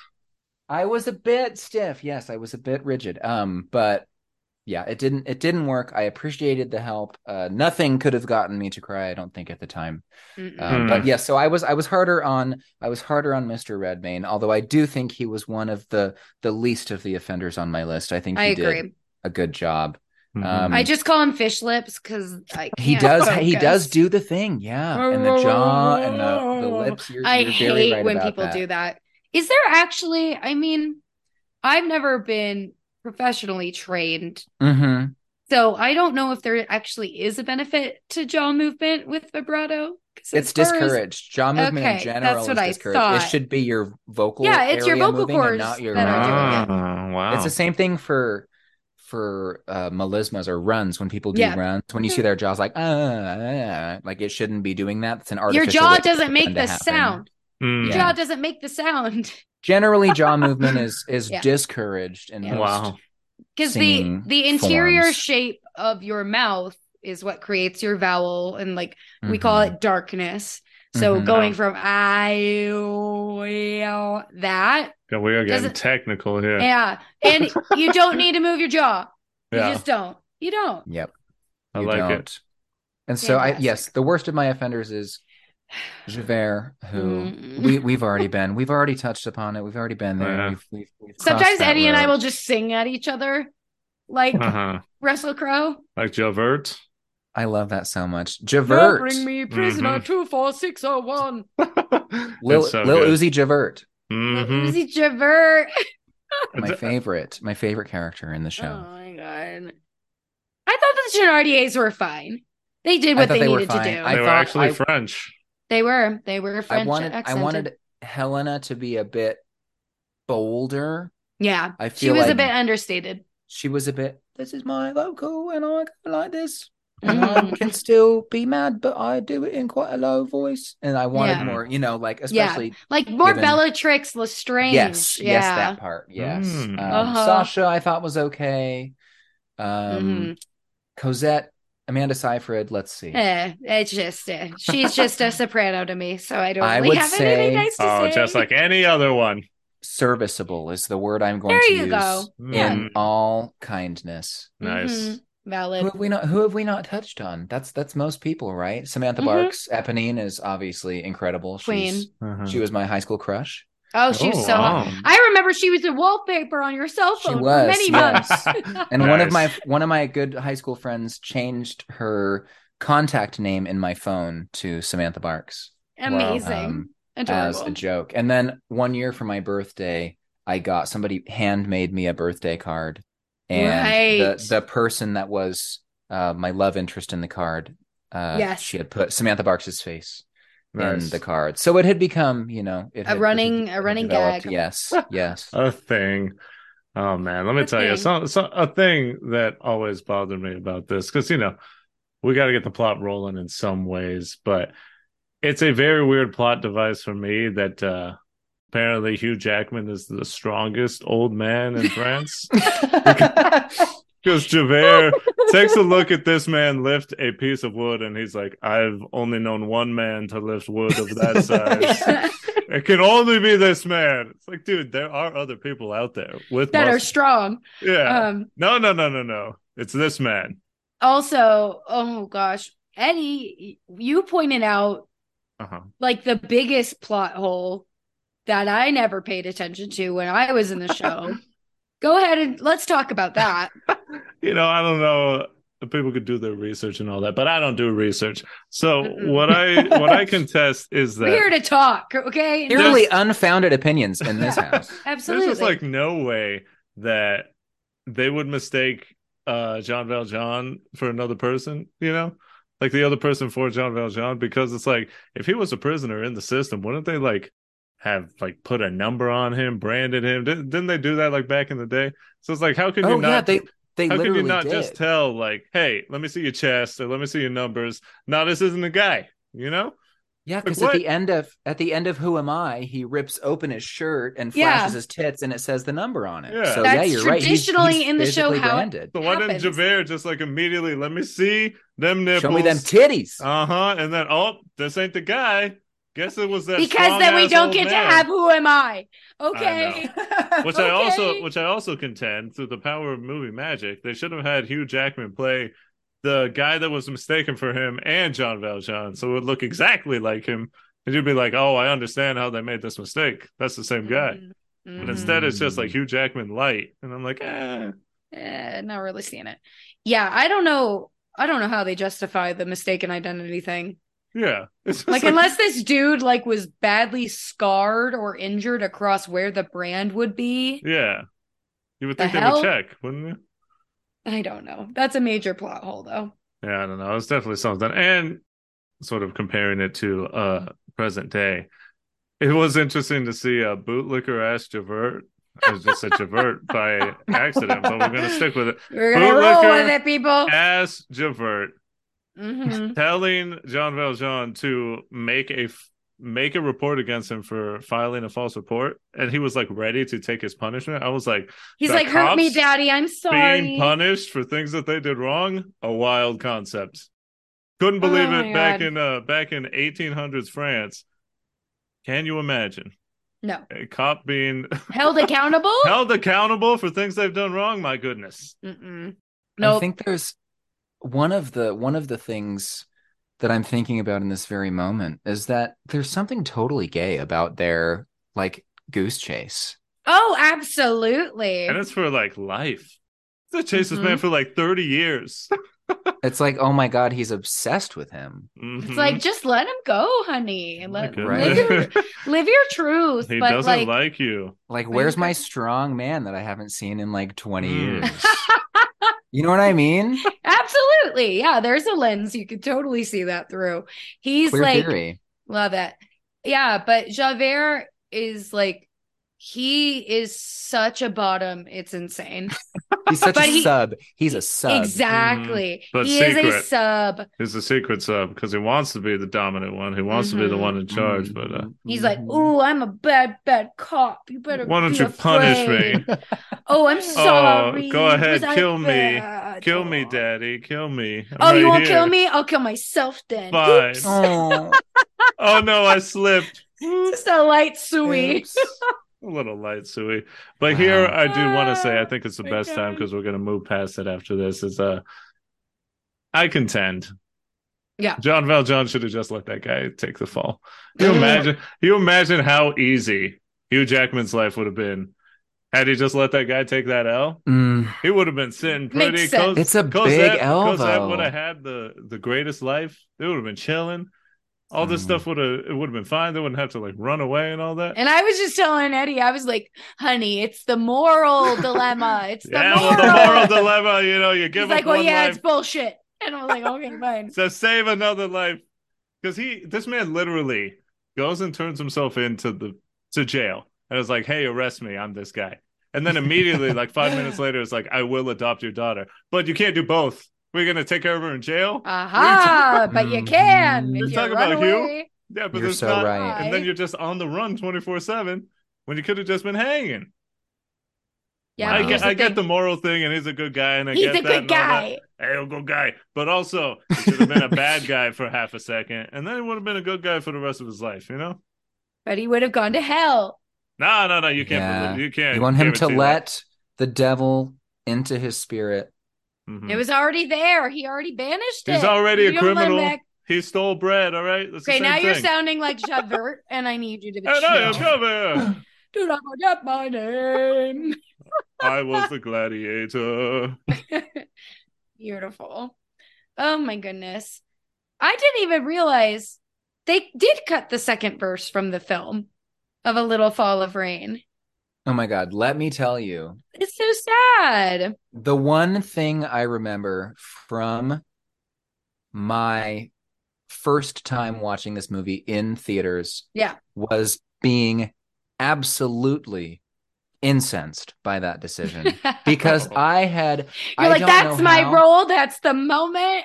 This Ugh. is the best part. It was my favorite part of the show. It arguably yeah. still is. Yeah. And I had heard... I, I I don't remember where I saw it, you know, shitty memory, but I had seen before watching the movie, somebody said like, "Oh, they cut the second verse, get ready." Mm-hmm. And I was like, you're, you're shitting me. And so I went to that movie. I was like, you, I'm going to be so mad if they did. And they did. And I was. Yeah. Do you think they that... cut it because Eddie couldn't handle it? Uh-oh. Eddie Redmayne didn't have the chops? I, I honestly think they were just trying to shave time, shorten, yeah, because you know the, the I mean it is a three-hour so long, long. Yeah. yeah, and so they were trying to kind of cut corners wherever they could, and they're like, I guess we can, you know, make the most pivotal death—not really the most pivotal death, but eh, one of them. Yeah. Also, Ugh. Eddie, talk about talk about Eponine making that move real quick. Some bitch. That move. That was, first of all, insane choice. To be like, let me divert this gun right into my chest. Dude, she literally like did a longer motion to drag it towards the middle of her chest than just like stopping in between them. She was like, "Oh no, shoot me!" Wait, okay. Probably did it on purpose. She was just, I'm done living, you know. But she could have easily just like oh, tip wow. it up, do herself go a favor. To the side, you know. I don't know. I'm but, drawing a blank. Who was it originally aimed at? It was at Marius. It was at Marius. Wow. So she like dragged the gun to yeah. her, which is stupid. Damn. This was just dumb, dumb bitch move. Like I thought, anti-feminist. Um, well, honestly, she needs for to. A man, she needs to value her life a little bit more. Mm-hmm. Also, maybe don't give the letter. Judith Butler. Maybe don't give the letter to the guy, and maybe you will end up with him if you just shoot your fucking maybe. shot, girl. Or maybe, yeah. If you just, you know, you got to pull up from full court sometimes. You know? But Kayla, as you said five minutes ago, it's the moral dilemma. It's the moral. yeah. Like, really, if she really loved him, then she'll let him have this for it. Anyway. I'm just saying, all I contend, because earlier you said it's not unrequited, and mm-hmm. and here, and here's my thing. Because in a past episode, I have said one of the things that I hate the most in this life is unrequited love. think it's very, very sad, and it breaks my heart. But mm-hmm. to me, unrequited love is like, I get that it's like love that's not returned, but it's also like you kind of have to know in order for it to be unrequited, you know? And Eponine, mm-hmm. I feel like the I get the sense that she never even like tried to get with Marius. Like she's just been silently suffering. Fighting. And it's like, mm-hmm. Eponine, you got you gotta you gotta pull up. You know, you gotta try and shoot your shot at some point. Make and, a move. Yeah. If you need to pull up from, you know, the parking lot of the gym and try and make it into the hoop, then so be it. But at least, you know, at least you know, and then she'll know, damn, this is unrequited as hell. Because I do think, obviously, he did love her, maybe not romantically, but Definitely he heavily, heavily loved her. Yeah. As know. somebody who played Marius, he was not interested. Yeah. This is canon. This is canon, canon. okay? Yeah, but I just, I just feel like, you know, obviously it's very sad, and it sucks, and it sucks for her, but she should have at least given it a shot. And then I would have felt the song a little bit more, knowing that, hey, she tried, but he still said, nah, I'm good. Mm. I'm also well, curious, though, like, yeah. the culture. Yeah. Like, I doubt it was a thing for girls to be like, hey, hello. Hey, hey what's mm-hmm. up? Well, and you know? also there's the class element that... Oh, for um, sure, yeah. Oh, she present. was a poor... Mm-hmm. I she was a poor. I forgot she about was that. a poor. Uh huh. And Marius Honey, was discount not. skirt. Mm-mm. Oh wow! Damn, fifty percent off. Okay, canonically, was she or was she not also kind of a prostitute on the side a little bit? Hayden knows actually, he was there. That's a great question. I think I she think... slept around a little bit I... because her parents, right? They like lost the inn. Or something, mm-hmm. right? They, they the shrewd business fell apart, and then they kind of were like street people. Mm-hmm. Well, that's street what rats. happens when Cosette and Jean Valjean run into them nine years later. Oh, or whatever. You're right. They're living on the street. I, I was wondering. This this is just because I'm sometimes I miss things. That makes sense. I was like, why aren't they living in their house? Are they just being weird? I was like, they're just being weird. They're just no, doing a bit. No. How dare how dare you miss one detail in a two hour oh, and thirty minute movie? Are you kidding me? Mm-hmm. This is called research Eddie. that you should have been doing. Hey, that's, bud, um, that's buddy We stuff. already know Eddie's stance on research. But they. But I don't they do it and I don't just, need it. Yeah. No, I think that I'm going to say canon. Mm-hmm. She was sleeping around a little bit just to provide for herself, though. Because she ain't okay, gonna support her okay. parents. She's like, okay. I gotta get a new skirt so I can look good for me, and feel good for me, and definitely not shoot my shot with Marius because mm-hmm. I'd rather just like cry about it. Marius ain't gonna Period, give it gosh. to her. So Mm-mm. Marius gives me huge himbo energy, by the way. Oh my god, you're so right. Oh my god, that one brain cell is fighting so hard each and every day, and it only like gravitates like between his ears occasionally when he's thinking about revolting, but mostly in his dick when he's thinking about Cosette. Now yeah. wait a damn um... minute. Oh yeah, he he was all in on that too. That's just the classic like love at first sight thing. First but sight. I think it's very funny the ju- juxtaposition of like all his boys being like, "I'm ready to die for this cause," and he's like, "Yeah, but I'm kind of hard but... right now." Like, hold on a sec. Maybe let's hold off on the revolution yeah. until I figure out what's going on downstairs. You know what I'm let saying? Me, let me get some first. Let we, you know, yeah. cool, great. Just like, you know.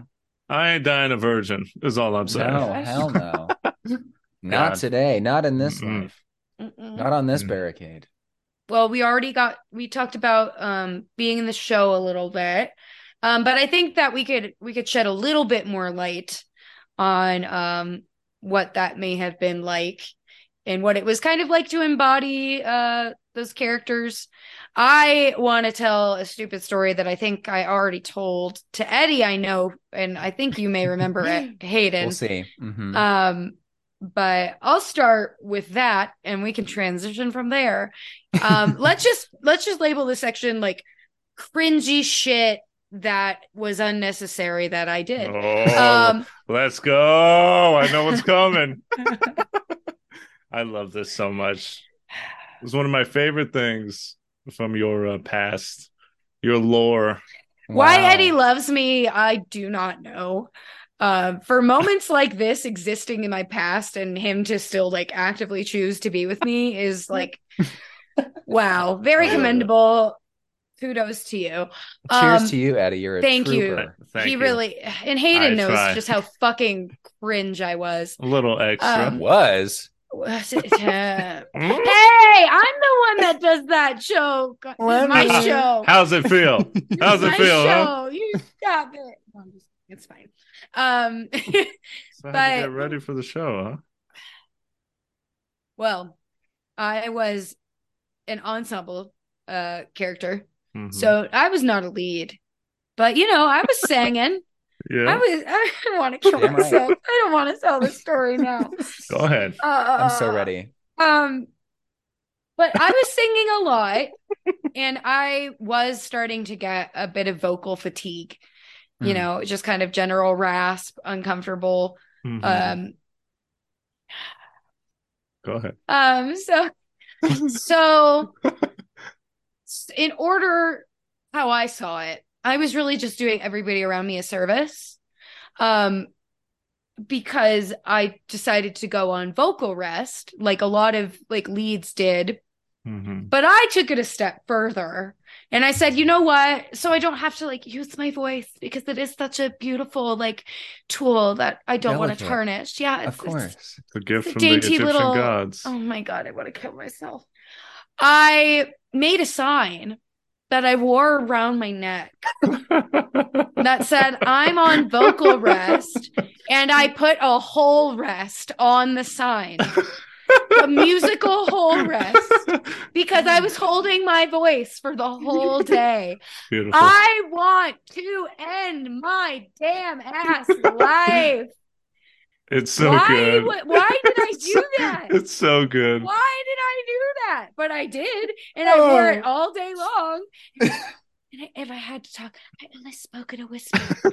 And I want to die just thinking about that, because I know you were like talking, but you were like Excuse drinking me. tea and like Excuse doing me. the vocal spray and whatever, which is totally reasonable for you, because yes. you were a lead. A lead. I love my, it so much. My whore number one ass was like, the so show good. will not go on without me. Uh, there is I no have, understudy. No I, one else can do it. No one else can be a whore. Are you kidding uh-uh. me? I made this role. Not number like one. Me. Exactly. Not number one. Number two, uh, maybe. Definitely yeah. number three. But number one? Mm-mm. So, yeah, there's my cringe it's for so the entire adorable. show. Adorable. I love it so much. That's phenomenal. And a less cringy but fun fact about what I did on the production. I was Mama Whore. Everybody called me that backstage. I was like, Mama Whore. And I had a bunch of baby oh, yes. whores. And they were all my lovely that. ladies. And they lovely. followed me around. And it was really fun. Lovely ladies. And I took it upon myself to give everybody their disgusting, like, infections and bruises, there and I did, well. I did their yep. I did their makeup, and I made everybody look grotesque, and it was Fantastic. really fun.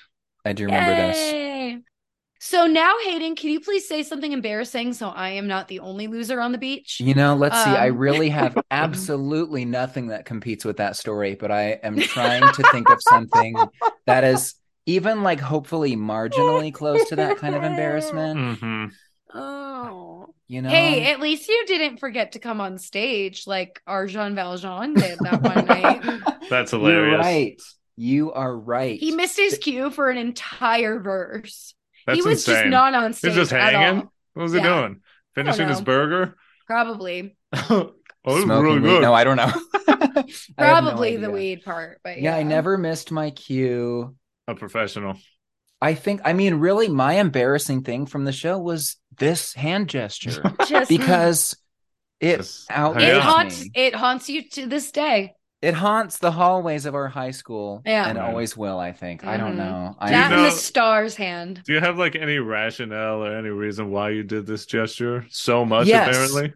I, the instruction I was given was that I was supposed to reach toward Cosette, the love interest, uh. and approach her like gently, you know, uh-huh. as this delicate flower in front of me, this new beautiful go. thing that I was witnessing. Uh-huh. And for me, it just became this like jazz hands experience. Jazz. It was oh. very bossy, and it was not it, yes. gentle. It was assertive. That's good. It was it, bad. It was funny because you guys rolled with it, though, because stuff. our Cosette like got startled every time, oh. and it was really funny. as an audience member, very hilarious. And I was just like, that's my best friend on stage, looking like an that's absolute me. goober. That's, that's hilarious. And, okay, oh I think God. you're I think you're playing it up so that your story feels a little bit less embarrassing. Honestly, I don't shut up. You know what?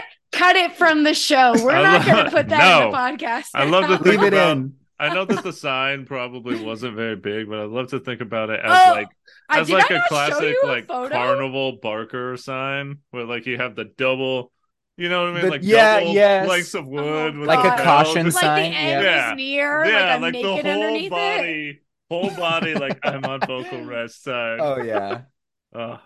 You guys, you guys talk amongst yourselves. I'm gonna try to find this photo. Please, I need to see this. Please find it. Yes, I just, yeah, I. While while you look for that, I think it's a. I think we could move on to the the reunion show and touch on that briefly. Just. Oh yeah. I know mm-hmm. that you two have talked about it a little bit thus far, but I do think it's it's interesting from my standpoint. Again, just like I was definitely blown away by like how talented everyone was, you know, mm-hmm. and like, I, and I don't say that just because like you know. I know you two and all that. He expects like, us to be bad. That's oh, what he's saying. No. I mean, obviously you both did fantastic. I mean, Hayden, like I said, having seen your performance when you were a kid to now, mm-hmm. it's like, my God, is it, your voice Night is so day. nice. It is just so Thank nice. So I was like, damn, this man's I killing it that. up there. And obviously, Kayla, although your part, you know, very you needed small, that, needed that vocal rest to really hit it. But, hey, I took you know, care of myself you, that day. What can I it, say? You killed it. You brought self care first, you know? Always. Absolutely. But not only prioritize self care. Mm-hmm, but just seeing like the other people, especially, it really brought to light just like I want to say an aged voice. You know, like the older mm-hmm. cast, the mm-hmm. oh three cast. I was like, God, these people are so good. Like their voices yep. were like so strong, and I was like. I don't know. It just brought to light just how crazy it is to like sing professionally, because I mm-hmm. felt like, you know, granted, was it like high school and all that, but I felt like a lot of these people I could see singing professionally. I was like, God, this I'm like blown away by how good they are. Yeah. So it was just it, it was insane to see. It's just crazy to see people perform live. Mm-hmm. And that's that's something I talked to our director about after the mm-hmm. reunion show, because the concept of like the way our voices age, because I, mm-hmm. I was so excited because there was this one note in Empty Chairs at Empty Tables that I could not belt in high school. Mm-hmm. Mm-hmm. And at the reunion show, I finally did it. And I yes. was like, I was like, dude, I finally hit the Thank note. God. And uh-huh. she was like, yes. And she was like, yeah, it's, you know, ten years will do a lot to your voice. Your voice is, yeah. and, and ten more years, and ten years when we do this again, hopefully. Mm-hmm. Oh know, my God, I found the photo. Different. Yeah. It's gorgeous. Oh, oh my God. Fantastic. That's adorable. You, myself. you took your craft so seriously. Exactly. You, you have to. Being on the show was dramatic. I remember there was a lot of drama, but we were Everywhere. high schoolers. It was, you have Dra- to. It was drama anyway. Drama was drama. Um, but it was really fun. And I think to out myself even further, I was talking to my therapist this week. Oh boy. And um, I was talking to him about how I was so grateful to get to do the show again. Mm. And it wasn't the full-blown show, but we got to do something that I think a lot of people do not have the opportunity to do, which is to come together with people you still have relatively good feelings about. Like mm. I saw so many people that I hadn't seen in a long time, and I felt like nothing but joy and love seeing them again. And mm-hmm. I think that there's a special bond created with people that sing together. And Hayden, you come from like a psychology background. one hundred percent. You know, your vagus nerve is stimulated when you sing. There's mm-hmm. like a whole endorphin rush that like happens. But there's also a very human part of singing that I didn't realize that I had missed very deeply. Mm. And it kind of right it raised to the surface. And that's probably why we were also emotional that day, was because we got to one, be together again, and two, do something that we all had at, at least one point in our lives, a deep passion for. Mm-hmm. So it was really cool to get to rekindle that and get to be amongst so many people that were in different stages of their life, but actively chose to seek each other out again to do something that's meaningful to us. And how yeah. rare is that? So true. I love that. That's such a cool perspective. Like, and it's a beautiful thing. Like, I have no need to go to my ten year reunion this year. I'm good. I feel like, like I got all it. the good feelings that I needed yeah. to get. Um, and it was just like, so, so magical. And Eddie, I know that you've never sung in a group before, mm-hmm. um, other than being forced to in church. Um, but um, we don't, yeah. that doesn't count. But Hayden, can you speak a little bit to the magic of that? Yeah. Oh yeah. That is, that's so true. Cause it's not, it's not only the act of just seeing these people, you know, and considering the fact that I pretty much left yeah. our hometown mm-hmm. right after graduating yeah. high school. I went to undergrad somewhere else. And then I, mm-hmm. you know, am, did a master's program somewhere else. And I'm now still where that master's program was. Yeah. I, yeah. So, so, so, so many of the people that I saw that day, I quite literally hadn't seen in nine years, like yeah. nine literal years. Um, which was wild, but then also, can you hear my cats howling? I in the did. Mellow. Meow, meow. Mellow is not being mellow. Ironic. Mm. I know, right? Crazy. It but does. yeah, it was not only the act of seeing them, but also the act of singing with people again, and in a in music that I hadn't heard in eight or nine mm-hmm. years, music I hadn't sung in eight or nine years. I hadn't been part of a group that large or anything near mm-hmm. that in eight or nine years. And so yeah. it was just all of these things flooding back. And it was just the most surreal, joyous experience. Uh-huh. Um, and also another thing to say is that going back to the kind of counter melody discussion we had earlier, there are lots of moments in the show for me in which I am Uh, harmonizing with Cosette, with Eponine, with Valjean, yeah. with whoever. And so a lot of not only the whole experience of singing with everyone, but also mm-hmm. those little moments of singing with these individual people that you haven't yeah. sung with in mm-hmm. ten years was mm-hmm. absolutely incomprehensible. Yeah. And that's what got me. I only cried once during the rehearsal, but when I saw you and our Cosette and our Eponine mm. do your... do your harmony at the end of A Heart Full of Love, and then mm-hmm. Ebony comes in and you guys complete that and it like ascends. I just like, I lost it. I was like, oh my God, like how lucky am I that I get to be in a room with these people again and share the stage with this talent, not only you guys, but everybody. Like it was just like a moment of like pure gratitude and bliss. I was like, oh my God, like this is so magical. It was amazing. Yeah. And you don't know what I... you got till it's gone. So true. You really don't. But another thing that I loved about the concept of this reunion show is that we did it. We obviously didn't stage the whole production. No, we did it concert style, which was the only exposure to this show that I had before we actually did it. I had true. seen the tenth anniversary concert version. I had seen the twenty-fifth anniversary concert version. So those were my conceptions of what the show was. So when we started mm-hmm. to put it together, I was like, oh, wow, when Eponine dies, like, are we going to have her walk into the light, like in the concert? Mm-hmm. And it's like, no, she's just going to die. You know what I mean? Like she's just a, dead. Get she's over gonna it. Act her ass off and yeah. pretend to be dead instead of walking mm. off into the light. So this was cool in that um, my first exposure to the show was this way, and it was really yeah. cool to be able to to to do it in that kind of style. But yeah, it was just so many different levels of I, I can't comprehend what's happening right now. Mm-hmm. And then it was over, and then it is it, it was past, and then it's it, I, it doesn't even feel like it even happened. It was wild. I know it was it was a blur, and it was so much fun. I look forward to you know another ten years from now. Hopefully, we're still kicking around and able to attend and do that. I'm sure we will be. I'm sure we will, and it'll be glorious. And I hope it doesn't pass as fast as the last ten years did. Jesus Christ. You blink well, and then Well, I got there. news for you. Hey, hey, hey, you chill that shit down. As an yeah, old uh-huh. man. Uh-huh. All right, Gramps. as Pipe the, down back there. As the Hugh Jackman in this crew. I just want to say at the end where where he ages a lifetime in like a day. Let me tell you.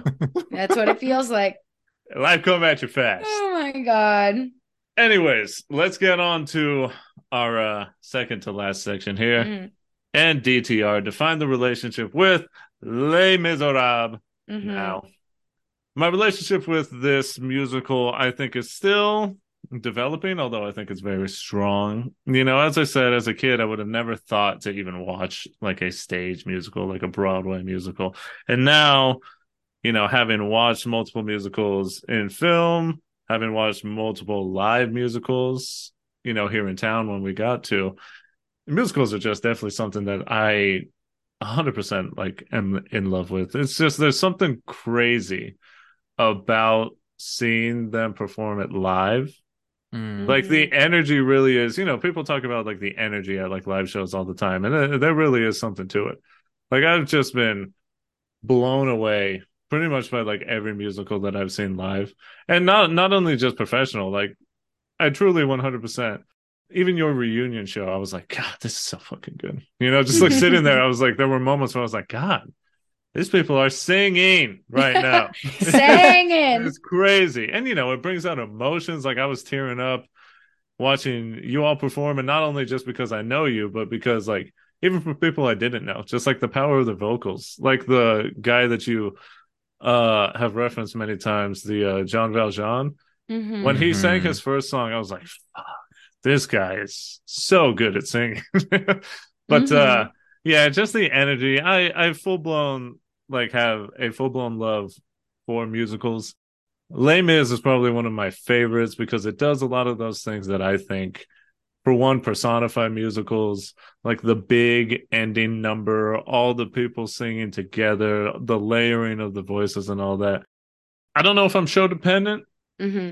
I really do like this musical, and I think some of the songs are some of my favorite musical numbers, I suppose. Mm-hmm. But are there other musicals I like more? Yes. However, yes. my my relationship with this one is uh it's strengthening, and it's growing ever stronger, I think, every time I watch it or listen to the music. And I guess the last little thing I'll say is I think that the messages, again, that they say in this one are sadly, I think, becoming ever more true. Mm-hmm. And like the power of some of these things, you know, especially I'm starting to feel it a lot more now, like the the ending number, mm-hmm. where you're like the production like calls out to the audience and everyone else out there to like, will you join in on the fight? Will you mm-hmm. try to make tomorrow a better day? Very mm-hmm. much is like starting to hit, which is, I think, a double-edged sword because I kind of wish it wasn't. Yep. You know, I, w- I wish things were better, but mm-hmm.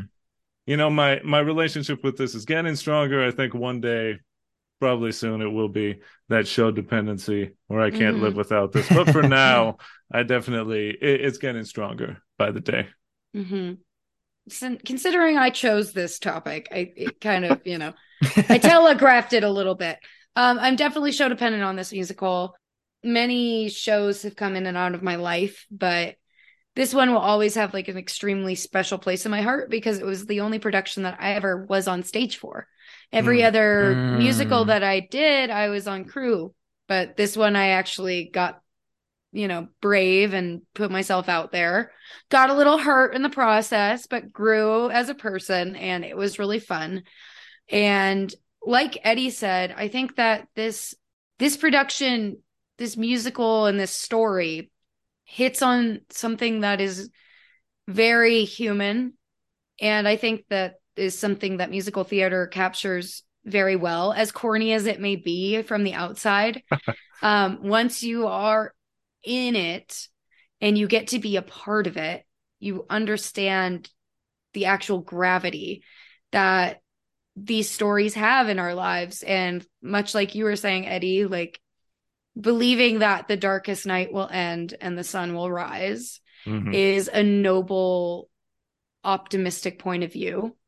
And, you know, coming together with people for a common cause is something, especially in our country now, that needs to be established and fought for tooth and nail mm-hmm. to unify people and empower those that are disenfranchised. Mm-hmm. Granted, a lot of the people in this story came from places of privilege, but their hearts were in the right place, and mm-hmm. they were trying to do a greater good. Mm-hmm. And loving people despite their past yeah. is a huge moral um, standing point for this production. And that's a slice of humble pie that I think I need to practice chewing on a little bit more frequently. Um, but it's true. Like, even those, you know, we may have these pre- preconceived notions about people, much like Javert has about Jean Valjean. He lives in the black and white, and we need to embrace the gray. Um, mm. So I think that we learn a lot through all of these characters, and we can feel a lot through the music in this show. And I think that even though the story is old, this it it still speaks a lot of truth. So um, I'm definitely one hundred percent show dependent on Les Mis. I will always have a very special, you know, connection to this. Regardless of how cringy I was in the past, I can still smile about it. Mm-hmm. And so can we. Yeah. Mm-hmm. Yeah. Now the whole world will, or at least the twelve people that listen. There we go. That's right. Okay, Hayden, mm, your time yes. to D T R. I, D T R, let me define this relationship. We, Les Mis and I. Mm-hmm. Oh, I thought we, you were I thought you were going with the French. Oui, oui. Oui, oui. We, W E, mm-hmm.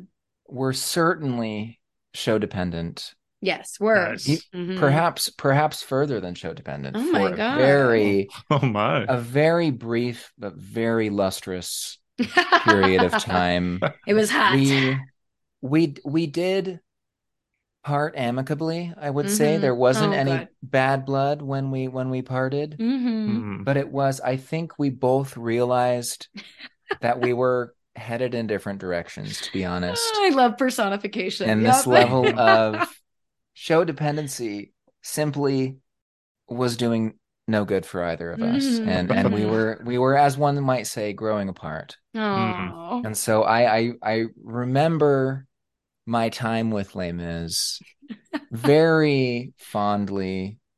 It is it is a very lovely relic of my past. Nice. But yeah.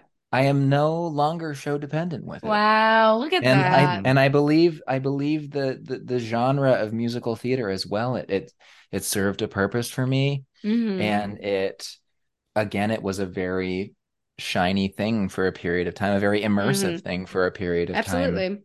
But I do think that we grew apart. Oh. We, we aged away from each other, which oh, is so not sad. To say that there is bad blood, because there's not. We love each other. We will always love each other. Just because mm-hmm. we're no longer together doesn't mean we, we were don't just love a each chapter other. in each other's lives.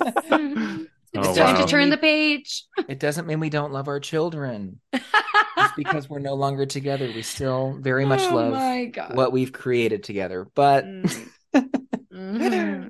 beautiful, so, Hayden. To wrap this very complex metaphor up. Uh-huh. We were very briefly show dependent, mm-hmm. and we have realized that we can no longer live that way. Yeah. But we we still well we still hold the, the memories, and we will always mm-hmm. hold those memories, and we we loved each other. Wow, what a spectrum of love we've just displayed. I love it.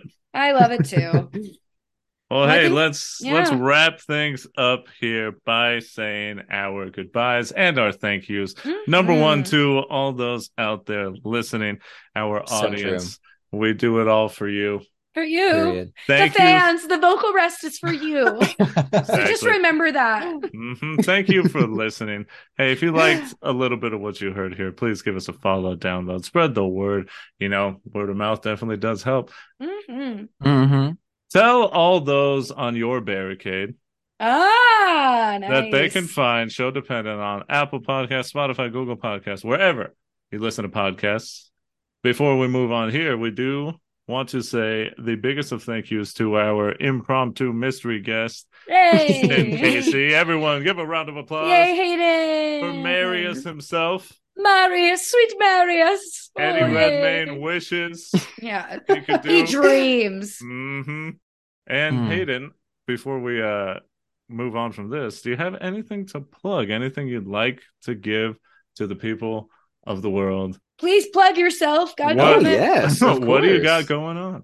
Sure. Let's see. What do I have going on? Um, a whole lot of nothing, but I do Shut the hell up. make music. I, yes. I have, I release music. Um, it's, um, I would say different than the lovely theme song that we put together. Oh, yes. Very I did different. Make that as well. um, but I have, yeah, music. My music is on Spotify. My name is Hayden Casey. You can just find me there. I'm also on Twitter. I'm on Instagram. My username in both of those places is Hayden M as in Michael, and then my last name Casey, C A S E Y, followed by the number thirteen. Oh, nice. I love it. That cohesive Beautiful. branding. Delicious. So true. If you'd like to follow the Show Dependent Podcast, you can follow us on Twitter. As you should. Mm-hmm. Oh, thank you. On Instagram and on TikTok. We're still trying to get into it. Right as TikTok oh. is going to maybe get banned. Hey, we're getting we're in going on the, out. We're getting in. On the in tail a blaze end. Of glory. You can follow us on all three of those at Show Dependent Pod. That is at S H O Dependent Pod. If you'd like to follow myself, Twitter, Instagram, Victor V Sweet, and my other half, Kayla. Mm-hmm. Where can you be found?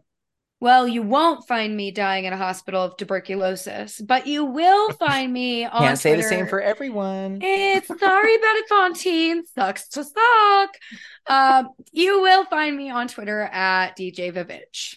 Got something for you to look forward to. We're doing different things. Like we said early on in twenty twenty-three, we want to branch out and do more than just movies, because that's what we Period. did a lot at the beginning. So we're keeping it funky fresh. We've done an anime. We Nothing's did... funkier or fresher than the phrase funky fresh. Ooh. We did a musical today, and for our next episode, we're gonna go back to an ancient art form mm. known as uh paperback books. What the fuck? I'm yeah, sorry, because mm-hmm, mm-hmm. Uh, right. you see, back in the day, back, oh. in, back in my day, uh-huh. when we read books, they were on pieces of paper. You mean they weren't actively being banned in libraries and burned? Okay, okay Grandpa, let's get you back to your room. oh. But yes, we are going to be covering a book known as The Road by Cormac mm. McCarthy. It is mm. a... Uh, It's a book that definitely made me realize how much I love books. Yay, so books. More on that in the next episode, but just get ready because this book is definitely very intense. Hooray! Uh, I want to end the show with my favorite line from the musical, which is, to love another person is to see the face of God. Yay! I Aww. considered singing it, but I didn't want to be cringy.